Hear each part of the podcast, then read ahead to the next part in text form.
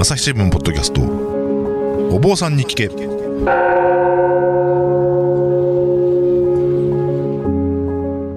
朝日新聞大阪本社文化部の武田真潮です。不安を抱えて生きる人々が大勢いるコロナ禍の時代。日々の気になるあれこれをお坊さんに聞いてみようということでお届けしているシリーズお坊さんに聞け、えー今回を含めて直近4回はですね、えー牧師さんに話を聞くというちょっとあの変化球なシリーズを続けております、今回もまた神戸国際大学附属高校チャプレンの横田講師さん、まあ、牧師さんなんですけれども、えーその方にお話を伺っていこうと思っています。よどうぞよろしくお願いします。よろしくお願いいたします。えー前回まではですね、えー主にイギリスの話を聞いていました。というのは横田さんはイギリスのあの立教英国学院というところで、えー宗教担当の先生をして、えー日本人の子どもたちにえー宗教についての授業をしていたということで、えーじゃあイギリスでどんなことを教えてるんですかっていう話を中心にお届けしていました。一方でですねその2021年まで、えーそちらで2016から2021年までそちらで教えていたんですけれども、えー昨年春ですよね、えー昨年春になるんですか？そうですね。えーに、えー日本に戻ってきてこちら、えー神戸市垂水区の神戸国際大学附属高校で教えていらっしゃいます。そこでちょっとあの聞きたいなと思ったのが日本に戻ってきて、まあ、宗教担当の先生がまたやることになってイギリスと日本でやっぱり教える内容っていうのは違ってくるもんなんですか、そうですね。やっぱ違いがありますね。うん。えー特に私がいた時期はこうブレグジットからパンデミックまではい。テロが多発する状況でしたので、はい。生徒たちももう皮膚感覚ではい。いろんなことが分かる状況だったんです。いろんな問題というものが。うんまあ、それはその多民族多宗教的な空間においてってことですか？実際彼ら彼女らが出会った友達とかもヒジャブをかぶったムスリムの女子高生であったりとかしますので、はい。もう分かりやすく他者というものが近くにいるわけですね。うんうんうん。ところが日本に帰ってきますとそういった宗教的なものの違いというものがなかなか見えづらい、分かりやすい他者がいないってことですね。そうですね。分かりやすいっていうか見えやすい他者っていうかそう。そんな感じですかね。あるいは私たちがこう見ていない他者と言った方がいいかもしれません、なるほど。でそれは何かなということをやはり一緒に考えていこうということをするわけですよ。だからまずその他者がいることが前提の授業じゃなくっていやまず他者いるよねっていうところに気づかせる授業をしなくちゃいけないです。でそれってどっから始めるんですか、えーよく使うのがですね、まあ、みんなこう日本の小学校にこういうのあったよねってことを言うんですね、うんうん。標語があってあの明るく元気で素直な子というあ言い方。ありがちですね。ありがちですね、うんありがちですね。はい。僕が子供の頃もあり今もまだ多分ねなんかそういう教なんだろう教室の標語みたいなの確かにありますそうなんですそうなんんでみんなこれどういうふうに思うって聞くんですよ。うんうん。明るくて元気で素直に育ったっていうわけですよね。まあ、まあなかなかねみんなそうじゃないですか そうじゃないですね。しかも反抗期の時期とかはい。思春期の時期ですから、でみんなずっと明るく元気で素直でいれるって言ったらいやそんなん無理だよっていう話になるわけですよ、まあ陰キャもいるわけですよね。そう。あの個性を重んじる多様性を重んじるって言っても学校が求めるのは、まあ、陰キャはダメですよと、うんうん。陽キャになりなさいとこれって生きづらいよね。っ てまあそうですよね。そう,、はい。まあ、そういう子じゃない子もいるわけですからねそう別にね僕もゲームしますけどゲーマーだっていいじゃないっていう話なんですよ。まあ、かなりヘビーなゲーマーですよ。えー、まあね。カットしとこうかな。格ゲー強いらしいですよ、あありがとうございます。強いらしいですよ。まあともかくですねえっ、とやっぱりそういうふうに考えるとみんな確かにそうだと、なんか生きづらさとかこの空気があるとかね、うんうんあと人に迷惑をかけちゃいけないっていうことばっか叩き込まれてしんどいっていう子が多いんですよ。なるほど。それって一つは特定の価値観をこう教えられている。うん。この価値観この物差しに沿いなさいということがずっと言われ続けているような気がするんですよ。我慢しなさいとかですね、うんうんでそうなるとこう宗教について教えるときに問題なのは宗教ってほら先ほどお話しした他の価値観を知るということなんですよ。まあ当然キリスト教の価値観だけじゃない価値観もあるわけですよね。そうですそうです。ところがそれがこの日本というこの中にいるとはい。自分たちが同じ価値観なんだというふうに思い込まされている。まあ、あるいはそれを前提にいろんなものが作られてるっていう。そうなんですそうなんです、うん。なのでこのよくほら世間っていう言葉があるじゃないですか、はありますね。世間に申し訳ないとかですね、うん。世間様に迷惑をかけるなとか。はい。世間の空気がとか。まあ世間ってどんな実態があるのかって感じがするんですけ一ど、体何なんだろう世間っていうふうに思うわけですよ。難しい言葉ですね。そうなんですね。この世間というものでもこれも結構限界になりつつあるんじゃないかなと本当に感じるんですよね。それはどうしてですか、まあ、一つは私が多分マイノリティのキリスト教だということもあるんですが、うん。もう一つは帰国して本当に今日本っていろんな方が増えたなと思うんです、うん。コンビニに行った時に多いですよね、多いですよ。いろんな外国人そう。か外国の方多いですよね。本当にいろんな労働をされてて、はい、でもう前よりもはるかに多くなってきてますよね。なんか私の知り合いの知り合いで、ええ。まあ、たまたまちょっと話したんですけど、写真家がいて、その人はあの普段あの工事現場で働いてるんですよ、えそうすると結構外国の労働者の方がいるっていう話なんで、ええ。あのそれこそ本当、多様な人種、多様な宗教の人たちが実はいるっていう状況はもうすでに生まれているような気がするんですよね。えそうですね。そう思うと私たちはこう見えない他者というよりも自分たちが見ていない他者がたくさんいる、うん。まあ、特にあの教会だとですね例えばこうフィリピン系の方とか、はい。まあ、主にカトリックの方とか多いんですけれども、そうですね、フィリピンだと、もともとスペインの植民地、その後アメリカになりましたけど、えだからスペインが入植した時にカトリックになってるってことえそうなんでですよ、す、うんうん。なのでこうカトリックの教会の夜の礼拝とかに行くとやっぱりフィリピン系の方がものすごく多いんですね、うんうんうんで翻って聖公会はどうかというと聖公会のフィリピンの信徒の方たちって実はフィリピンの少数民族なんですよ。あそうなんだ。山岳民族なんですね、ん。なので昔フィリピンの司教様とお話しした時があってもともとどういうルーツなんですかって言っていやうちはもともと山に住んでて、はい。あのいわゆる首狩り族だったんだって言われてですね。そうなんだ。で彼らはそのスペイン的なキリスト教と抗った人たちにアメリカの時に聖公会と出会って、あそういうことなんですね。はい、キリスト教はいいなと思ってるけれどもスペイン系は嫌だとういーうん。つまり、えー日本フィリピンの中のマイノリティ。なるほど。で日本ではフィリピンということでさらにマイノリティの方が、えー聖公会の教会に来られてはい。話をする、でも、まあ、労働環境とかでね、うん。来てるわけですよ。だから、えー実はマイノリティの立場に身を置くと、はい。この見えていない他者というものが浮かび上がってくるんですよ。うんうんそうなるとやっぱこの世間という言葉と、うん。先ほど今まで何回か話をしたこの市民性社会うん。社会という言葉にやっぱり隔たりがあるなというのが。実感としてあるんです。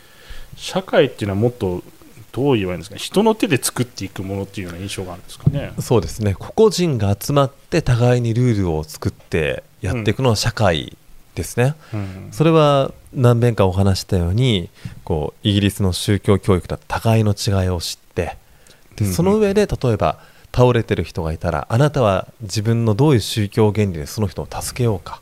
まあ、キリスト教にはキリスト教、イスラム教にはイスラム教、仏教には仏教の助ける理由があるだろう。何かロジックああるだろうと。うん。で無宗教にもそれなりにあるだろうということですよね。はい、あなたが尊敬するベッカムだったら今どうするかと。ベッカムなら助けると。ベッカムなら 栗の苗も助けると まあその他のサッカー選手どうかわからないですけど。まあまあね、やんちゃな人もいますかいら、ね。ますいますね、うん。でもそういうふうにすると自分の個というものと、はい。個の集まりで社会があるということが分かってくるわけですよ、なるほど、なるほど。で日本の場合ですとこの社会という言葉ってこれ外来語なんですね、うん、そうですね。はい。ソサエティをどういうふうに訳しようか非常に迷った挙句明治10年ぐらいにやっと社会ができて。はい。で個というインディビジュアルという言葉はさらにそれから10年後に初めてつまり最小単位の個というものが日本に存在しなかったということなんですようん。なのでこの個との集まりによってどういう社会を作っていくかという意識をそろそろしていかないとうん。先ほど言いましたようにいろんな、えーこの外国の方たちが今日本にいるはい。あるいは同じクラスの中にも本当は個性が違うのに、うんえーそれが抑圧されていじめだったり自分の心の問題になってしまううん、だから明るく元気で素直な子じゃなくて明るくなくて元気じゃなくて素直じゃない子もいるけどそういう子がいる場所がなくなっちゃうってことそうですね、うん。でそういう子たち違う子たちがあつまり陽キャも陰キャも、まあ、最近パリピ孔明というのが流行ってるみたいですけれども。あれ面白いですよ。みたいですね、はい。今度読もうと思います、まあ、ともかくですね、えーパリピだろうがなんだろうがが一緒にやっていく社会を作らなくてはいけない。うん。ということですよね。なるほど。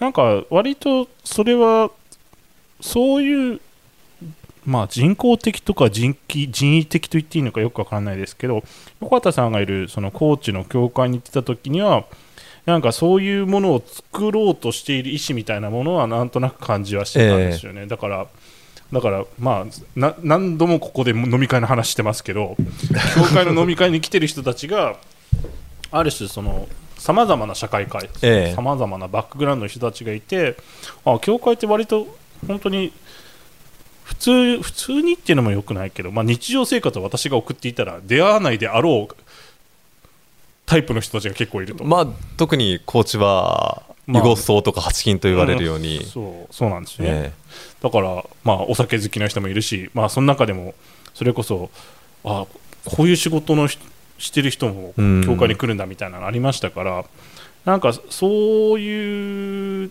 自分とは違う人たちとどうそこで、えー場を作っていくのかっていうか、えそのまあ、共同体大きい難しい言葉で言うと共同体になるのかもしれないですけどなんかそういう、えーなんか力学というのか力というか、まあ、制度設計のための考え方というのかなんかそういうものがあったように感じるんですよね。それはあの横田さんのおっしゃっていたあのイギリスでの宗教教育の在り方っていうのが割とそうなのかなとそうですね。ですので私自身がこう教会で経験したことをそしてイギリスに渡って実際に社会として取り組んでいることうん。をやっぱり目の当たりにした感じがします。ただそのイギリスのその公共性を作っていくこの教育自体はまあいいとこだけを今までお話したのはすごくいいような感じにね、うん。聞いてる方が多いと思うんですがそれでもいろんな問題がたくさんあるんですよ、うんうん。例えば一つは、えーこのイギリスでそこまでの宗教教育を受けときながら ISIS に参加してテロを起こしていく子たちがイスラム過激主義に染まるってことですね。はい、なぜかということになるんですよ。うんうん。でこれを考えていくとこの移民の1世2世はこの生きた宗教としてのイスラームの世界観を持ってるわけです、つまりその自分のお父さんお母さんはい。も信仰しているし、あのええ。まあ、親族周りのコミュニティの人たちも信じているからそのイスラームのバックグラウンドが明確にあるそうことですね。生活の座があるわけですね、うんうんあのおじいちゃんのとこ行ったらもうやっぱ中東だとか、うんうんそういう感じがあるわけですよ。なるほど。ところが2世や3世の方に行くとちょっと話は変わってくるわけです、うんうん。彼らにとってこのリアリティがなかなかない中でなるほど。まあ、持ってる人もいるんですけれどもない中でじゃあ自分のアイデンティティ何かうん。を突き詰めていくと今度はそこであこうイスラムなんじゃないかなって時にですね、うん。その頭でどんどんいくとイスラム原理主義的なところに行ってしまう子たちがいる。なんかその自分のあ僕の考える最強のなんちゃらみたいなところに行ってしまうわけですね。そうですだからあのいわゆるリアルなイスラム教徒の生活リアルっていうのも難しい言葉ですけどお父さんお母さんおじいちゃんおばあちゃええ。んがいて、その人たち見てるとあイスラム教徒の生活例えばまあ中東の例えばイスラム教徒の生活ってこんな感じだよねっていうのが身近に感じられる状況にないとえ自分の頭の中でこれこそが正しいイスラム教徒のあり方じゃないかみたいなところに接近していってしまうときに過激派の主張がそこに入ってきてしまうそうなんですそうなんです。その共同体の中でいろんなタイプの人たちがいていいよねっていうもともとあった平和的なね多様性というものが失われていくと、やっぱり人間は過激になっていくということですようね。ん。これが一つの問題としてやっぱりあったと思います。なるほど。なるほど。あのその多様性であのマイノリティの包摂で他にもやっぱりそういう問題っていうのは起きる面はあるんですか？そのマイノリティそうですねに対するその多様性を重視した教育っていう中で。そうですね。この多様性を重視している教育だからこそ起きた、えーこのマイノリティとマイノリティの激突の問題が一つありました。はそれは何かというと LGBTQ の教育なんですね。はい。でこれをやっぱり教育することは一つは多様性を知るマイノリティの人たちの気持ち性を知る。的少数者を知るということですね。これはとても意味があることなんです。うん。ところがバーミンガムだったかな？のある学校で授業ではい。LGBTQ が教えられたんですね。うんうん。でそこをバーミンガムっていうのはこの学校の8割ぐらいの子がはい。ムスリムの学校が結構高齢者もたくさんあるんですよ。うんうん移民で労働者で。なるほど。でそこで LGBTQ が最初教えられるんですね。うんうん。ただまあそれもその後にデモが起きるんですよ。うん。ムスリムの親子から。はい。なぜ起きたかというと LGBTQ をマイノリティの人として教えることに対してではなくてはい。そこの先生が LGBTQ を認めない人は良くないとうんいう特定の価値観を押し付けてきたんです。うんなるほど。そうするとイスラームの場合だとね、解釈も多多様にありますけど、はい。えー性的少数者の、えームスリムの方が自分たちでモスクを作ってるケースはフランスとかにあるんですけれども、はい。まあ、多くのムスリムの人にとったら我々がダメだと。うん。我々の考え方は、えー文明的ではないと。なるほど。学校で先生が押し付けてくる、うん。まあ、さっきの明るく元気で素直な子じゃないですけれどもなるほど。そこに対する反発で大きなデモが起きたということがあるんですよ。つまり LGBTQ を認めてないイスラム教徒を認めていないからそれはダメだろうっていうね、そうなんですそうなんです。なるほど。マイノリティ教育をすることによってマイノリティ同士のこの問題が出てくる。うん。だから教育をする側がどれだけリテラシーを持たなくちゃいけないかという難しさはありますね。なんか難しいですよね。とはいえなんとなく世間のルールに従えだけでええ。やっていけるかっていうとそうでもないですし。そうですね。だから結構自覚的に取り組まなくっちゃいけないけど自覚的に取り組んだ結果としてなんか対立点がまた明らかになっていくっていうこともあるのかなと思うんですけど、朝日新聞ポッドキャスト。お坊さんに聞け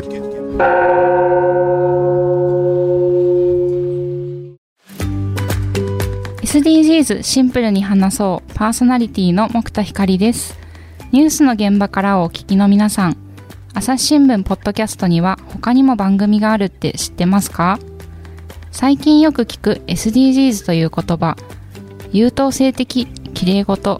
うさんくさいそんなイメージを持っているあなたも大歓迎。まずはシンプルに話してみませんか？複雑な世界がちょっと生きやすくなるかもしれません。アプリから SDGs シンプルに話そうで検索してください。まあなんか今の LGBTQ の話を聞いてるとなかなかそのまあ社会っていうものを作るっていうのは結構大変なことなんだなと思うんですけど、まあ、一方であのコーチの飲み会なんか出てるとそれこそいろんな人たちがそれこそ別に信者じゃない人もね出入りしてましたし、なんかなんで来てるのかよくわからない人とか 夜中にいきなり飲みに来る人とかあのいろいろいて。まああれはあれでなんだろうなそのまあそれはそれでなんかすごい多様な人たちを受け入れてる感覚はあのあったんですよね、それは飲み会って場だからそうなってたのかどうなのか分かんないですけど、もしかしたらなんか宗教的な力がそこで働いてたのかもしれないんですけど、だからそこはまたなんか、そのさっき LGBTQ とイスラム教徒のそのマイノリティ対マイノリティみたいな話じゃなくて、なんか乗り越えるきっかけみたいなものがどっかあるのかなと思ったりもしたんですけど、そこはどうなんですかね？そうですね、まあ、実践的な話でちょっと笑い話になっちゃうんですけどある時トルコの子が遊びに来てですね。はい。でその時ちょうどバーベキューだったんですよ、うんうん。まあ、彼ラマダン中だったんですね。あつまりあの、えー断食だから、はいえー日中は食べられないですよ。日没後しか食べられない日没後しか食べられない。なるほど。ので日が沈み始めて、えーもういけるかって言ったらいけるってなったのでバーベキューに火を起こし、はい。一緒に肉を食べるというですね。じゃあそこまでみんな我慢してるわけですね、はい、なるほど。当然あの豚肉は買えない。なるほどなるほど。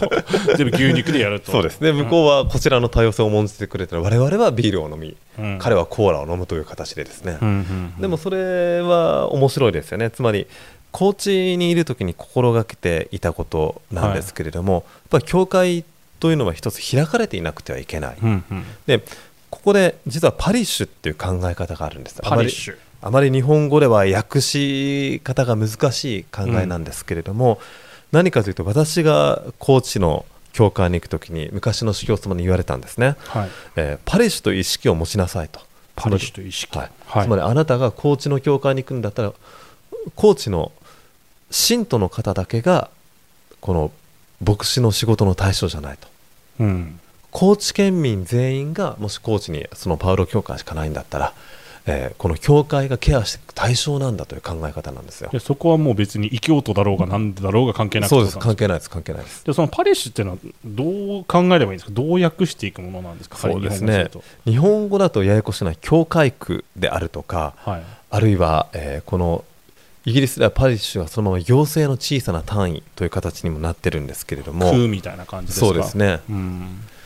でもそういうふうに訳しちゃうとなんか今のニュアンス出ないですね。そうなんですよ。なのでどうしても日本語に訳しにくいんですね、うんうん。というのはこのパリッシュという言葉自体がはい。語源を遡るとこのギリシャ語になるんですよ、ギリシャ語。はい。はい。あの新約聖書はギリシャ語に書いてあって、うんうん。そこで見知らぬ人つまりストレンジャー、違法人ですね、うん。これがもともとパリッシュの言語なんです。あそうなんですか。でさらにいくとこのグレコローマン社会だとはい。あのローマ帝国の時代市民権持ってる人が偉くて、はい。その他はもうボーダーのあるいはボーダーレスの非道状態の人たちだったじゃないですか、うんうん。で彼らに対してもこのパリッシュの言語が使われてるんですよ。あーつまりパリッシュっていうのはローマ市民権を持ってないなんですかね蛮族であるのかあるいは準市民なのかよくわかんないですけど、えー少なくともあの市民じゃないぞっていそう。うよくわからないストレンジャーつまり他者ですよね。他者。うんうんなので教会というのは他者の集まりだ。うん。うんつまり教会が、えー出会う人たちっていうのは全く見知らぬ全く違うバックグラウンドの人たちうんうん。と共にあることだ。なるほど。これが公共的なものであり、うん。え1回目のお話に戻りますけど、えーイエス様が、まあ、キリスト教的な主って読みますが主がですね、はい。い、ろんな人たちを呼んで飲み会をしていた。まあそうですね。最後の晩餐も飲み会だったという話です。まさに主にある交わりというかですね、まあ、酒による交わりというふうに日本語になっちゃうんですけれども。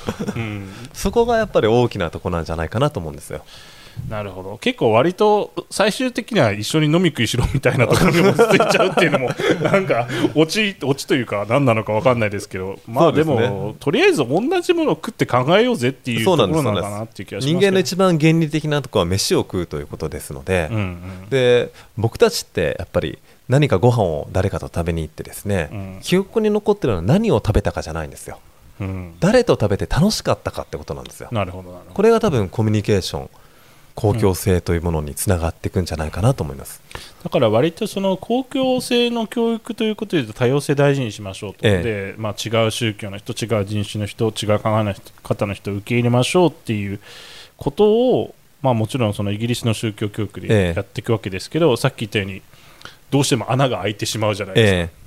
でまあその穴を補給補強すなな補強っていうのとは違うな。その穴埋めをするとしたら割ともっとなんか原始的なことなのかもしれないですね。そうですね。やっぱり一緒に何かをするということです、それが小難しい言い方をすると困ってる人を助けるとかになるわけですが、まあ、一緒にご飯食べるとか踊るとかですね、うんうん。まあ、例えば僕イギリスの教会いる時ですね。僕の息子の同級生がシリア難民の子だったんですよ、うんうんうん。でシリア難民のご家族も村にいたんですね、うんうん。でこの方たちの、えーケアをしてるのは教会だったんですよ。なるほど。教会が英語を教えたり生活の世話をしたり、うんうん。で僕も呼ばれてですね、うん。あのうちの妻とかもなんかシリアのあの民族のなんか踊りがあるんですよね、あーそれはなんかクリスマスの違いでみんななんか丸まってこうばっかりありながら。踊るわけです 踊るわけです。よちょっとよくわかんないんだけどこの踊り方が下手でごめんなさいって思いながら なるほど。でもわちゃわちゃ楽しいんですよ。う、んうん。で向こうもね白人もいれば謎のアジア人もいればしかも宗教も違う。うん。で自分の子供たちの同級生のお父さんお母さん、まあ、これは一緒にやっていこうという気になる。なるほど。ちなみにそのシリア難民ですか？ら当然ムスリムということになる。ムスリムですね。まあ、それを、まあ、聖公会といいますかアングリカンチャーチが、えまあ、受け入れて、ええ。ーケアしているということになる。ですそうです、なるほど。なんかいろいろと考えさせられますね、うんなんかなんか正解のない話ではあるけどなんか正解もありそうな感じがするそうですね。だからその時シリア系の人たちが自分たちの国の食べ物を作って持ってきてくれて、うんうん。で一緒に食べてあこうなんだって。やうん。っぱり食べる一緒に交わるということが何よりも必要なことですよね。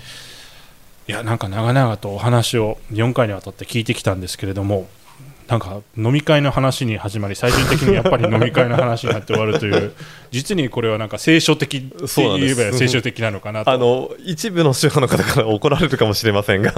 まあでもね飲み食いしてますからね。そうですね。ですので皆さんぜひコロナ禍が終わったらですね、はい。お酒が飲める教会などぜひそこに駆けつけていただけおると。酒が飲める教会ってどこなんだってえ話ですけど、っとまあ、うちであるとかカトリックは飲めますのでなるほどね。まあ。はい、主にある交わり、まあ、酒にある交わりになるかと思いまあますが、もちろんあのダメな教会もあるわけですよね、あもちろんそうですそうです、はい、あのもし教会でお酒を飲みたかったらお酒飲めそうな教会を探してみてください、まあ、お酒以外でもなんかね話がしたかったらどこの教会でも行っていただければいいと思います。カフェでしたからね。可愛いですね、カフェでしたからね。たまたまちょっとお酒が出る量が多いカフェでしたからえーね、武田さん夜10時以降から来るカフェでしたけど。はい、あの皆さんもそういうことで、えー今回キリスト教の話いろいろ伺ったと思いますが、えー別にキリスト教だって、ね、日本にたくさん教会あるわけですし、あのクリスチャンの方もたくさんいますのでなんか違う人いるなっていう感じじゃなくてあなんかきっとお酒飲んでるんだなと思って普通に付き合えばいいんじゃないかなと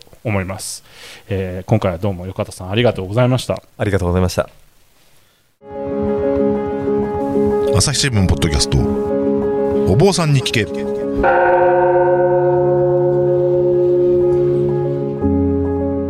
えー今回はですね、えー、横田さん、えーキリスト教の牧師ですけど4回にわたってお話を伺いました、えーなかなかなんかお坊さんに聞けで牧師に話を聞くってどうなんだろうと思いつつも割と面白かったなと自分では思ってるんですけど皆さんいかがだったでしょうか。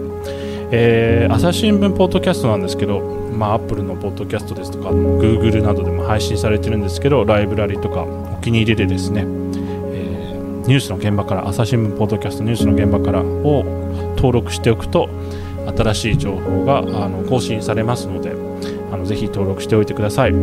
あとあの今回の番組に限らずですけれどもご意見ご感想をお待ちしておりますのでぜひお聞かせください。今回も朝日新聞の武田真翔がお届けしました。